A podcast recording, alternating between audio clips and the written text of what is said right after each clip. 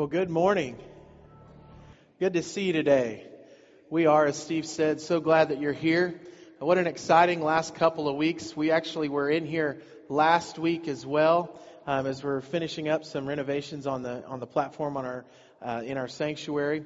And we've seen so many new people. There was so many new people last week, and so we're glad. Maybe you came back from last week. We are so glad you're here.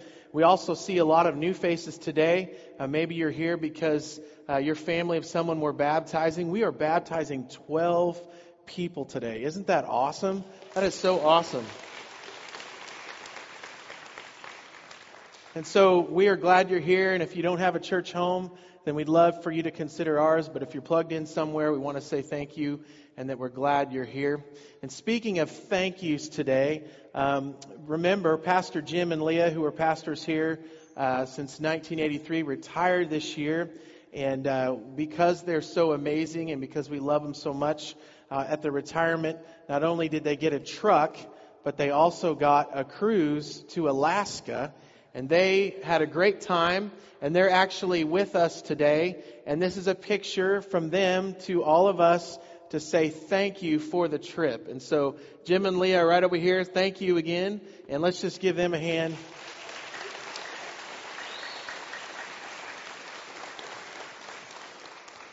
So it's good to have them back with us, and none of us are jealous that we couldn't go with them, I know. And so, also, while we're on thank yous, last week I want to say thank you. And the Wallace family, who've been attending our church for maybe about six months or so, want to say thank you. Last week, at the end of our service, we mentioned a need. It was a financial need that they had. And we were able to raise the funds we needed to help them. And so I wanted to read just a quick thank you letter from them to our church uh, Laura says, Church family, I don't even know where to begin. This last couple of weeks has been one of the most difficult times of our life. I was feeling very alone and lost, and I feel like I felt like God had left me. The outpouring of love and support uh, with covering my dad's cremation has been a true blessing. I had ran out of every option trying to gather the funds, and I cried out to God, and He used my church family, imagine that, to answer my cries. Thank you so much from the bottom of our heart, Laura Wallace and family. Let's give God credit for that. Amen. That is awesome. So I'm going to try not to talk really long today because we've got a big long list. We've got 12 people, as I mentioned earlier, that we're going to baptize today. But I was thinking about uh, a little bit of what about I talked about last week. If you if you were here or if you weren't here, I was telling this story in one of my thoughts about Jesus and we're going to be looking in Luke chapter 15, if you have your Bible or the app on your phone. If not, we'll have it on the screen. I was telling this story about Jesus and the sheep, and I want to talk to you for just a couple of minutes today about the lost and found, specifically uh, what Jesus said about lost and being found. Um, in thinking about that story, um, my dad had cattle for many years, and my father in law still has cattle, and every spring, a lot of times, um, the, the cows will have calves, and there'll be a lot of extra uh, calves around, obviously, because they're all having babies. And it's, you know, every once in a while, we'll gather them up, and you'll notice that one of the calves will be gone. It just won't be there. And so, as the owner of the cattle, you have to begin to look and try to find this, this, uh, this calf that's missing. Essentially, that's what Jesus is talking about in Luke chapter 15. Uh, just for a few minutes today, as we think about, um, we're going to celebrate at the end of the service people who have been found, as many of us have, and have the opportunity to be. But Jesus is talking about uh, this whole idea of, of being lost and being found and what it means. He's actually talking to uh, some tax collectors and uh, notorious sinners. Tax collectors were people, obviously, that collected money from the people of that time, and they weren't thought of very well. If you think of someone you know that maybe doesn't have the best reputation, or maybe you might put yourself in that category, um, regardless of you know whether you would or not, tax collectors were in that category, and and you know church folk traditionally didn't think much of people like that, and Jesus was trying to explain to them that they're people that we need to reach, not condemn. And so these tax collectors and notorious sinners would come together and they wouldn't go to the temple for church. They wouldn't come listen to the Pharisees who were the scholars. They wouldn't come listen to them. But you know what they do? They would go listen to Jesus. And in fact, that scripture on your scene says that often they would come and listen to the church, to the Pharisees. No, they would come and listen to who? To Jesus. They would come and they'd gather together because they didn't know what they thought about all this church stuff. But man, that Jesus was nice and he was full of love and he was different than all those other church preachers and, and judgmental people. So one time they were all gathered together again, all these notorious people that, that you know, sometimes people look down on. And it made the church people and the teachers of the law, they started complaining. That never happens in churches, does it? They started complaining that Jesus was hanging around these sinful people. And not only was he hanging around them, but he would eat, eat with them and break bread with them. And so Jesus tells them a story. He tells these religious people a story and anybody else who was in earshot. Here's what he said. He said, if a man has a hundred sheep, and if a man owned a hundred sheep back then, he was a rich farmer. Uh, scholars say it was if you own, you had between 20 and 200 sheep.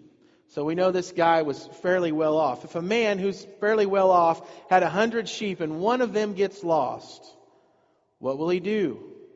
Won't he leave the 99 others in the wilderness and go search for the one that is lost until he finds it? And then he doesn't stop there. He says, And when he has found it, he will joyfully carry it home on his shoulders. And when he arrives, He's not just going to come into town and just arrive. He's going to call together his friends and his neighbors. Jesus is saying this to all these people. And then he's going to say, Hey, you guys, we need to celebrate. Rejoice with me because I have found this lost sheep, my lost sheep. Pregnant pause. And then he says this In the same way, that someone who's lost a sheep would celebrate when they find it. Remember, Pharisees and religious people, there's more joy in heaven over one lost sinner who repents and returns to God. That's what we're celebrating today. Every one of us are born in sin. We're that one sheep. And repents and returns to God than over the 99 others who are righteous and haven't strayed away. So there's three quick things today that we can learn from this passage of scripture, not only to celebrate the fact that we're going to be baptizing people today, but also for us to remember. The first one is, simply this Jesus um, basically says lost sheep are a priority over found sheep. Lost sheep in Jesus' mind are a priority over found sheep. Let's read that together. Lost sheep are a priority over. I got to thinking about that. Why is that? Why would we leave the 99 and go search for the one? Why would we leave the 99 and go search for the one? Well, you know, again, back to that whole idea that I was sharing with you about the calf. The reason that we were looking for that calf is because it could drown. A coyote could get it. It could break its leg and die. Because the fact that the calf is lost and there's so many dangers out there, it's imperative that we leave the 99, those who are strength in numbers, and go find the one that is lost. Jesus is saying the same thing in our lives.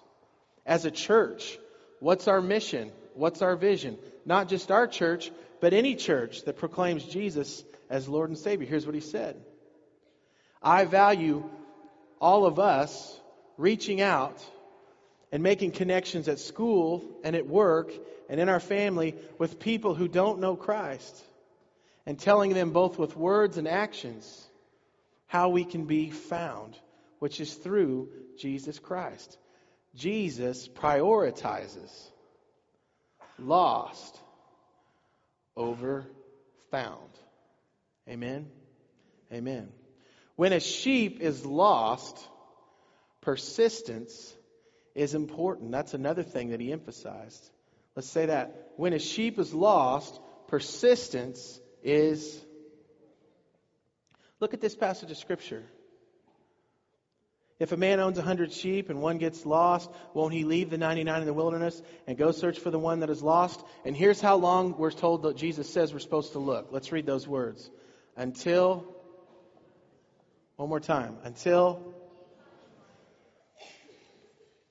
That means that we don't quit looking. It means that we continue to search. It means that we continue to reach out. Those of us um, who maybe have been praying for someone, maybe you have a child or someone that you know that you've been praying for, that burden doesn't go away, does it? It continues to be there, and you continue to pray and continue. I think in my own life, at times where I wasn't where I needed to be with God. And I look back and see there were family members in my life that continued to pray for me and lay on their face and pray for that I would have a relationship with Jesus Christ. Because the truth is, when a sheep is lost, persistence is important. We see this in, in this passage of Scripture. And finally, we see this. When you find a lost sheep, it's a big deal. Let's say that. When you find a lost sheep, it's a big deal. And when he has found it, he will joyfully carry it home on his shoulders. And when he arrives, he will call together his friends and neighbors, saying, Rejoice with me because I have found my lost sheep. Jesus is illustrating here that there's no greater celebration than for us to follow God, and, and heaven rejoices when we accept Him into our heart. You see, we all follow the same path when we move from lost to found. Jesus says, in the same way, there's more joy in heaven over one lost sinner who repents and returns to God. Who repents and returns to God than over 99 righteous who've never strayed away. You know, if you're in here this morning, every once in a while I'll have someone say, you know, I just don't feel like I'm on the right path, or I don't know how to find God, or, or you know, what that even looks like. And John says this Jesus says, I am the way and the truth and the life, and no one can come to the Father except through me. Many times we hear people say that there maybe there's many paths to God. But I want to tell you that the Bible tells us that there's one path to God. I wrestled with what to what to talk about this Labor Day in light of this baptism and the Lord just kept bringing back to me just share the plan of salvation. You see there's one way to God. Some might say there's many paths, but the Bible tells us there's one way to God, and that way is Jesus Christ. You see, Jesus, He died for you, and He died for me, and He died for your ancestors, and He died for your grandchildren, and so on and so forth. And when we put our hope and our faith in Him, it's not that He takes away every pain and every struggle in our lives, but He promises to walk with us. And we, we go from lost to found. And He begins through the Holy Spirit to become our conscience. And as we spend time with Him, our relationship with Him grows, and we begin to realize that our real purpose in life is not exploiting our strengths for our own pleasure, but to begin to use the gifts that He's given us to reach the people that He's put around us with the message of love and hope and encouragement. But there's also this message here that if we if we know that we're lost, there has to be a reason why we need to be found. I mean, what's the danger there? A while back, we were on a camping trip um, with some people, and there was a fire going right there. And there was some kids that were kind of walking around the fire, and it made me nervous because I kept worrying that one of them was going to trip. And because of the the situation, I, I warned my son Noah because I couldn't control the other kids. But I said, you got to be careful. If you trip, you'll fall in that fire. And I share that story with you today because what we have to realize is, is that if we don't have Jesus in our heart, we won't be able to go to heaven and we won't have a relationship with Him. The Bible talks about a, a place called hell. You know, I grew up in a church where they tried to scare you into heaven all the time and scare you away from, from hell. And you, sometimes you get in, you know, situations where all you hear is people trying to scare you. And I'm not trying to do that today. But what I'll tell you is heaven is a real place. And hell is a real place. And what we have to realize is, is if we're lost, we're all born lost. Every single one of us is born lost. We have to understand what the, what the, what the terms are. What the terms are for being lost and what the terms are for being found. And that's why we celebrate baptism so much, is because it's a symbol of a, of a commitment that these kids made with the Lord and they're saying today publicly, they're saying, I'm following you. This question that you see on the screen was a question that I asked myself when I was in college.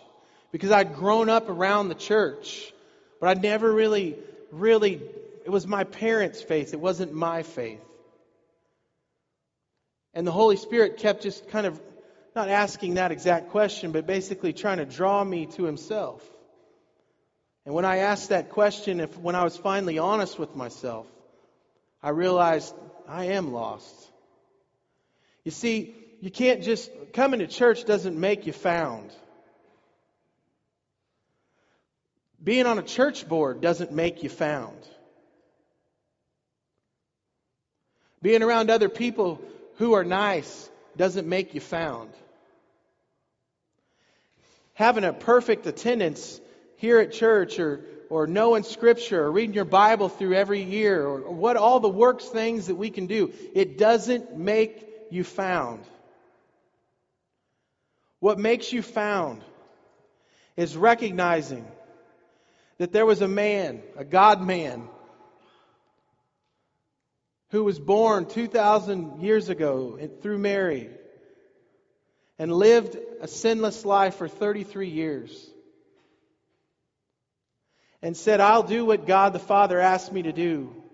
And he allowed people to spit on him and, and whip him and nail him to a cross.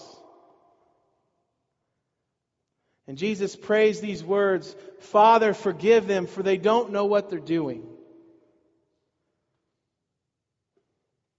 And at some point he said, It is finished. And they took him off the cross and they buried him in a tomb, and three days later, he rose from the dead and he defeated hell and he defeated sin. And as a result, when we have a relationship with him and we ask him into our hearts, we are found. Being a good person, I want people to tell me the truth. I don't want people to tell me what I want to hear. I'm going to, tell you the truth. Being a good person doesn't make you found.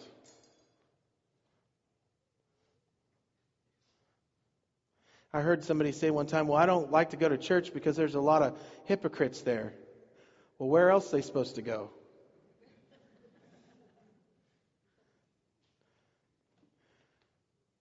The cross was for the person that, the murderer, the pedophile, the hidden sinner,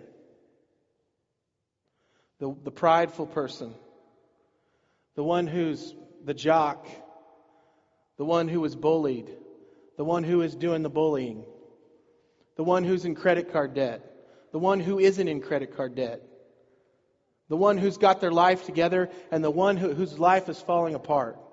Jesus did not discriminate for who's on the who he died for. He died for all of us. And when we ask him into our lives, we go from lost to found. So my question today is if you're not lost, are you found? Have you invited Jesus into your heart? Well, you know, I want my kids to go to church. I want them to go on Wednesday nights. I want them to get baptized. I want them to have those experiences. I'm not asking about them. I'm asking about you and me.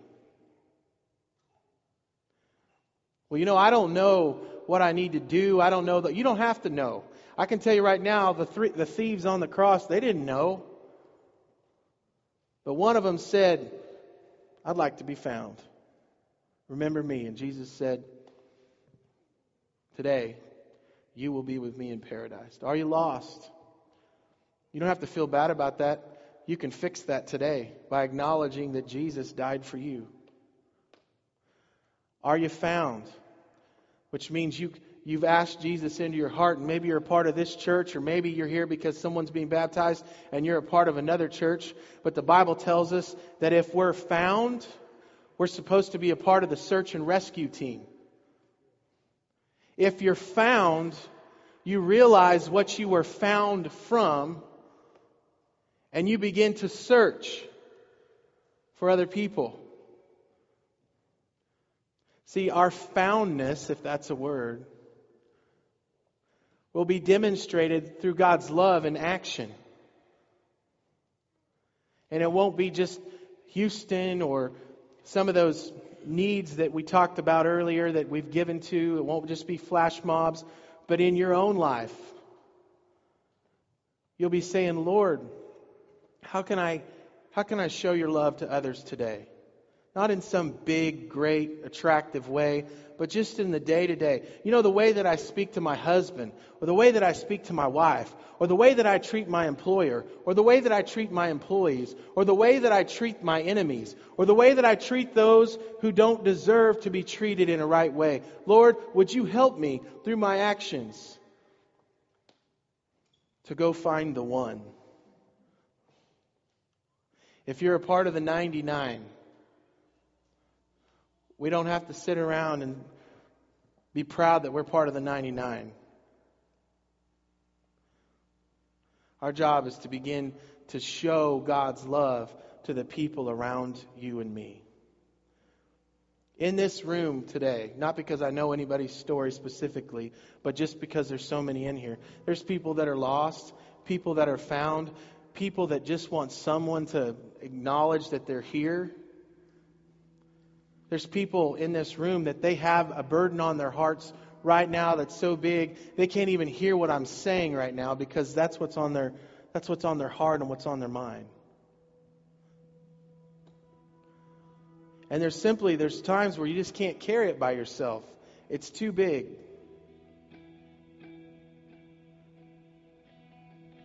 That's why Jesus carried that cross. What can wash away our sins? Nothing but the blood of Jesus.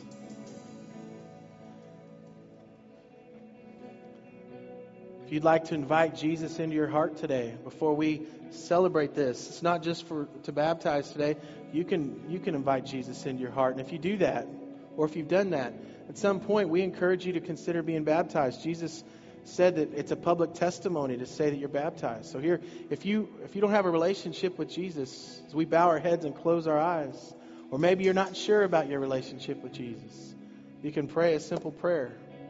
And here's the prayer. Let's bow our heads and close our eyes.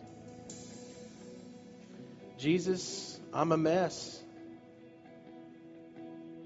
Sometimes, Lord, I think I'm more of a mess than others, or Maybe I think I'm less of a mess than others, but your cross tells me that all of us are a mess.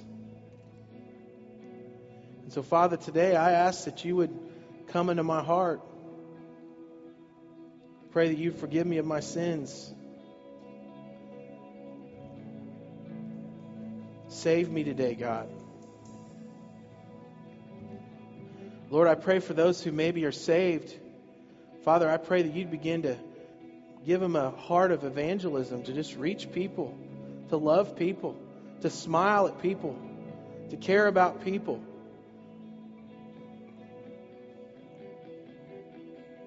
And Lord, we just celebrate today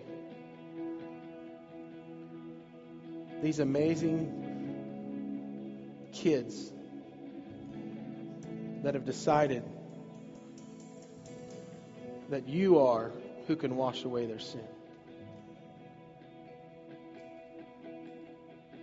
So I'm going to ask at this time if you're being baptized, I'm not going to embarrass you. We're not going to ask you to say a bunch of things, but would you just gather right here in front of me real quick and just face me if you're being baptized today?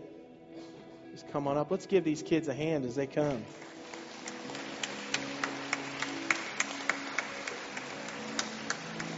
Feel free to just spread out there. Feel free, guys, yeah, to spread out. I don't know where I heard this stat, but they said like 88% of people who come to know Christ do it before the age of 12 or 13. And imagine if Jesus, some of us who maybe came to Christ later, imagine the, the decisions you can save when God becomes the center before all those choices are made. So this morning, I just want to share with you real quickly what baptism means. First off, I'm going to read these off. Alex Johnston. Just raise your hand when I say your name. Alex Johnston, Isabel Johnston, Jacob Wells, Russell Hudson, Kylie Womble, Akila Hawkins, TJ Casper, Haley McCann, Tori Coonrod, Addie Foster, Adriana Tartar, Olivia Dudenoff. Baptism is a special and symbol of a special and holy symbol of our relationship with Jesus. It's a witness to the body of believers that you're all in for Jesus. It's described in a big word called the new covenant of grace. And then Paul says, Have you forgotten that when you join together with Christ Jesus in baptism, we've also joined together with him in, our, in his death? So, in just a little bit, you guys are going to be standing in the water over here. And when you're standing in that water, there's a lot of symbolism there. Did you know that? When you're standing in that water, you're standing there like we're all standing there when we're born. We're born uh, sinners. We're cute when we're born, right? And our parents love us and they Everybody thinks we're cute. But you know, when you're when you're little, have you ever tried to take a toy away from your brother or sister? What do they say? Mine, right? Throw a fit. That tells you right there we're all born sinners. So when we're standing in that water that's hopefully not too cold, we're born sinners. But you know when we when your pastor puts you under the water, when you're underneath that water, it represents that you're dying to your old life that you're choosing to follow Christ. What did Jesus do for us? Didn't he die for us? So when you go underneath that water, that means that Jesus that you're acknowledging what Jesus did. That you're going to choose to let God lead. And when you raised up out of the water, what happened on Easter? Do you remember? What happened on Easter, church? He rose from the dead, and you rose up out of that water, and we're just going to clap for you. That's what Paul's talking about there. He says, Now we also may live new lives, since we have been united with him in his death, and we will also be raised to life as he was. We're not perfect. Raise your hand if you think you're perfect, right? Nobody does, right? We're not perfect, but we serve a perfect God, don't we? And he's going to be with you through the hard times. And some of you guys right now, I'm going off script, but I'm okay with that. Some of you guys, you're going to go through some hard stuff. In fact, maybe all of you will. Things will get tough sometimes. And I want you to remember that in the middle of those tough times, Jesus is with you. He goes with you. There's some things we believe as followers of Jesus. We believe in God, the, the Father Almighty, that He made the heavens and the earth, and in Jesus Christ his one and only what? Son, our Lord, who was conceived by the Holy Spirit, born of the Virgin Mary, and suffered under Pontius Pilate. I'm almost done. Was crucified and dead, and he buried, and he was buried. He descended into hell, and he took something. You know what he took? He took the keys. Yep, good job, TJ. He took the keys of death and Hades. That means that when we're depressed or we're feeling we're struggling, we don't have to feel that way because Jesus took the keys. That's not just for kids, that's for all of us. We don't have to live that way. Jesus took those keys. When he, on the third day he rose from the dead. And then he went to heaven. He sits at God the Father Almighty. And you know what he's doing next when he's sitting next to God? He's saying, Hey, hey, Russell prayed a prayer. You know Russell, he lives in Pittsburgh. He prayed a prayer He just asked me into his heart. So God looks at Russell and sees Jesus' blood, and he calls Russell holy. He intercedes for us. And the Bible tells us that there'll be a time when we'll be judged. He'll judge the living and the dead. I believe in the Holy Spirit, the Holy Church of Jesus, the communion of saints, the forgiveness of sins, the resurrection of the body, and the life everlasting. So here's my question. Raise your hand if you're ready for me to be done with this. Yeah, right on. I'm ready to be done with it, and I'm the one saying it. But here's the most important part Will you be baptized into this faith? If so, say, I do. I do. Isn't that awesome?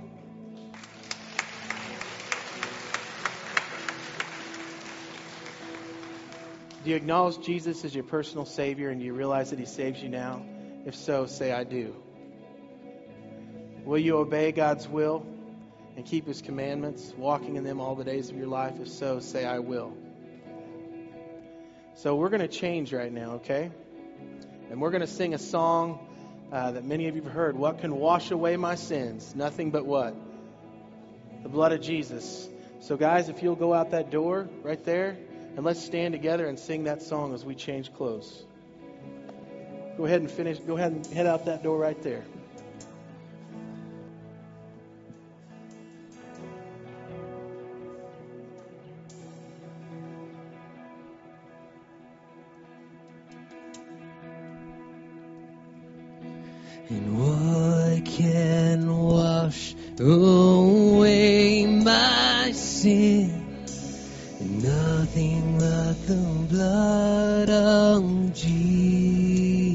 Jesus.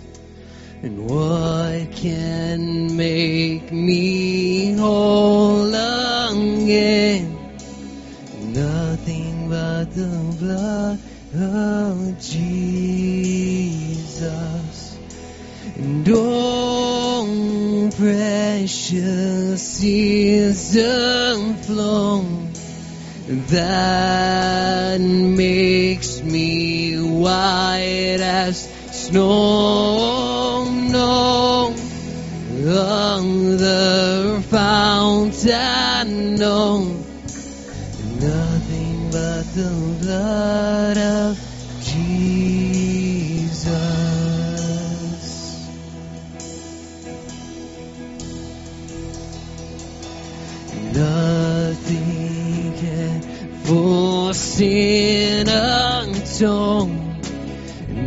Nothing but the blood of Jesus.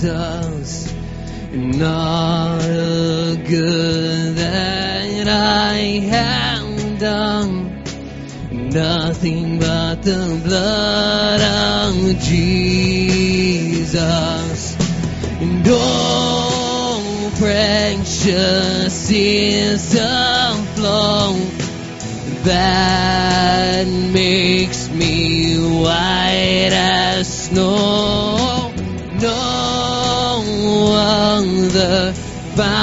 fountain, no, nothing but the blood of Jesus.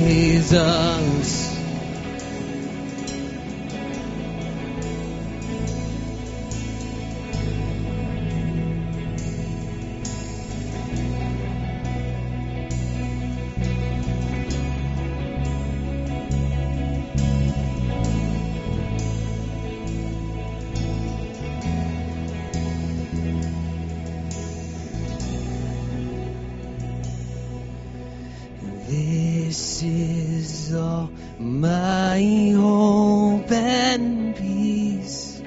Nothing but the blood of Jesus. This is all my righteousness. Nothing but the blood of Jesus. And oh, precious is the that makes me white as snow. No other fountain, no, nothing but the blood of